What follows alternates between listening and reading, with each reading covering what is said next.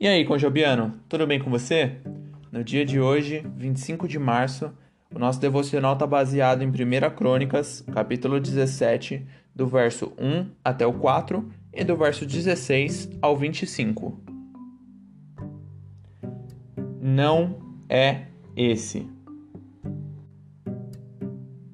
Davi elaborou os planos, projetou o mobiliário, recolheu os materiais e fez todos os arranjos conforme podemos encontrar nas Escrituras, em 1 Crônicas, no capítulo 28, do verso 11 ao 19.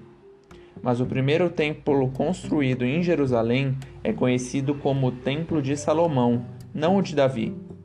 Porque Deus tinha dito: Não é você o escolhido. Deus tinha escolhido Salomão, o filho de Davi, para construir o templo. A resposta de Davi para esta negação foi exemplar ele se concentrou naquilo que Deus faria, em vez de naquilo que ele próprio não poderia fazer. Manteve um espírito de gratidão, fez tudo o que podia e reuniu homens capazes para ajudar Salomão na construção do templo.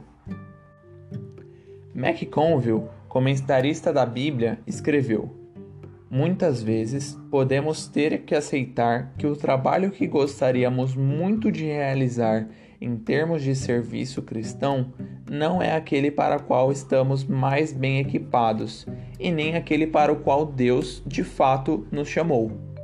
Pode ser, como o de Davi, um trabalho preparatório que leva a algo obviamente maior.